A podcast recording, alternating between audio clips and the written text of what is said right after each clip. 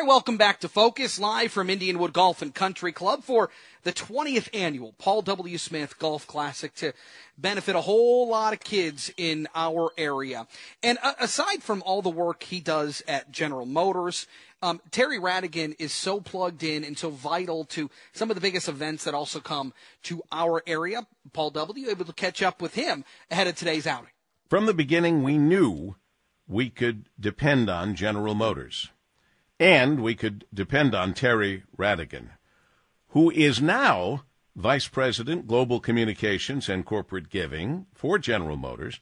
And the Detroit Sports Commission recently named him the new chair of the Detroit Sports Organizing Corporation. So he's a busy guy, but never too busy to spend some time with us as he is right now. As I say, Terry Rhadigan, thank you to you and all the hardworking men and women of General Motors that you represent for helping 55,000 kids a year in this Paul W. Smith Golf Classic to benefit children's charities. God bless you, Terry, and everyone at GM.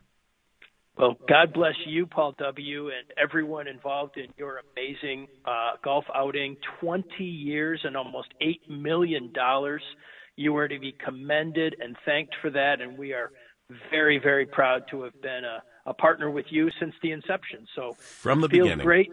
Yep, absolutely. Well, it does feel great, and it feels great helping all those kids.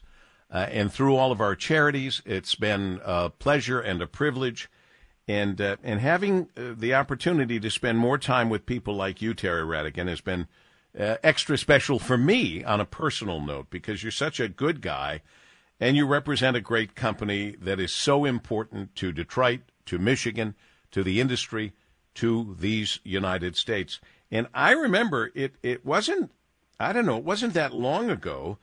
Our own Lloyd Jackson, who you can enjoy in the mornings with Guy Gordon now on WJR, when there was an event that Lloyd was emceeing, coordinating, hosting, along with Mary Barra and Mayor Mike Duggan, where uh, uh, there was a big sum of money pledged. Tell me about that. That we're near an anniversary of that, aren't we? Paul W., believe it or not, that was just two years ago uh, in September of, of 21, where exactly right. Paul, excuse me, uh, Mayor Duggan, Mary Barra, and uh, Lloyd Jackson got together, and uh, we had a press conference that, that Lloyd moderated where we announced that General Motors would contribute $50 million over five years to charities in our great city of Detroit.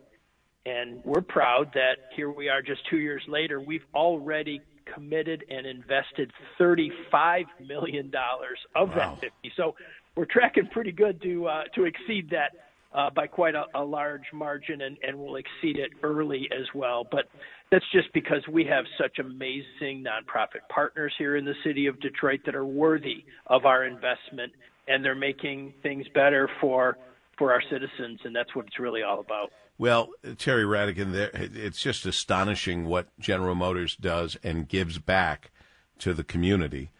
Um, besides providing excellent jobs and so many other things that a big company provides, you go over and above that.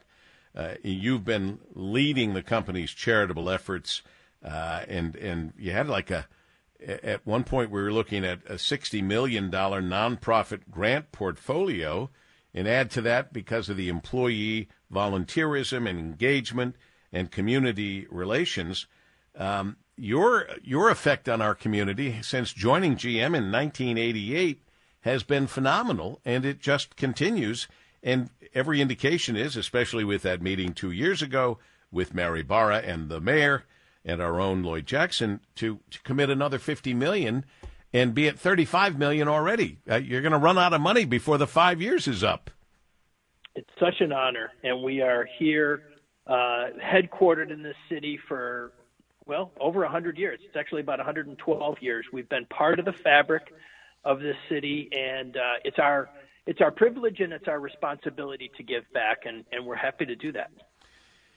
Well, I, I, I, just know how busy you are helping out as an officer of the Detroit Economic Club, board of directors of the Automotive Hall of Fame, United Way for Southeastern Michigan. I mean, the list goes on and on and on. And, and I know you do as much as you can for your alma mater, Michigan State University.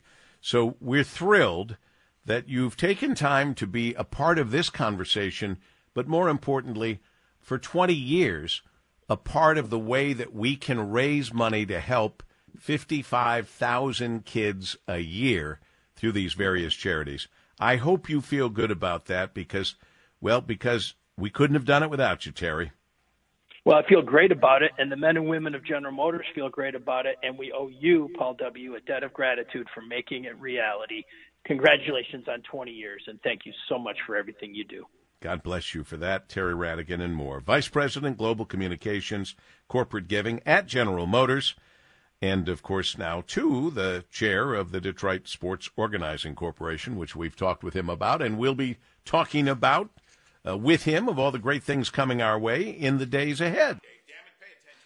All right, welcome back. Good to have you with us uh, live from Indianwood Golf and Country Club for the Paul W. Smith Golf Classic. And uh, Dave, I got to tell you this: I, uh, as bullish as I was on the Lions going into that uh, uh, Thursday night league-wide opening game with the with the, the Kansas City Chiefs. I predicted the win. I also predicted they'd hold them to 20 points.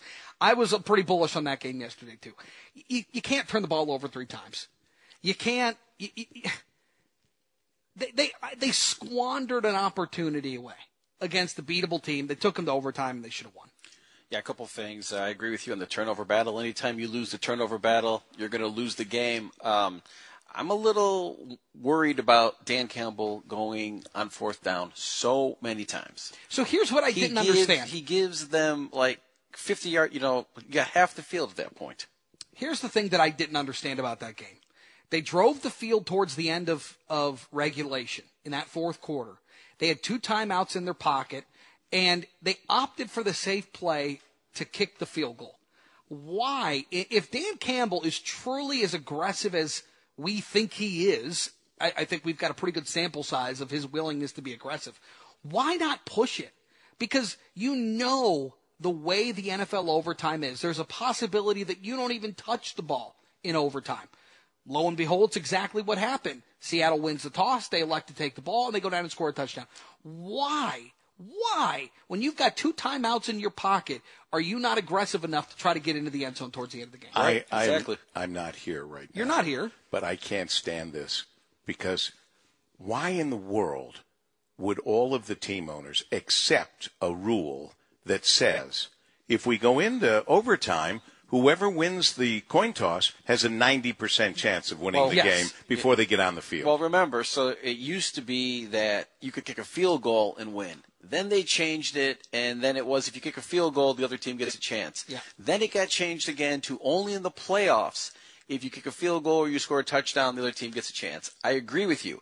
I think that the NFL needs to, during the regular season, it's give, ridiculous. give the other team a chance, even if they score a touchdown. You have to have Or- it. You have to be able to touch the ball. It's overtime. It's not one-sided overtime. Right. Or I like college football rules. Go to college football. Have them I start. agree. Have them start to twenty-five.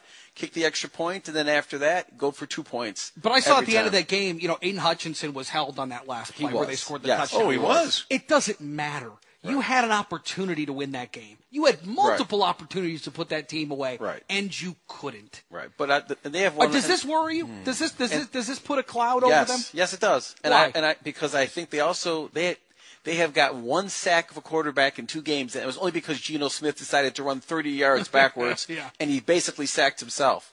So they're not getting any pressure on the quarterback, which is not help, which is not helping their secondary. And then I think I just heard today that, that Houston is down. Would you look at that? while. We got to go. Don't listen to what he has to say, people. He's not with you. He's not with you. Don't don't listen to what he has to say. Uh, we will be just fine. All right, we'll continue on from the Paul W. Smith Golf Classic next here from Indianwood.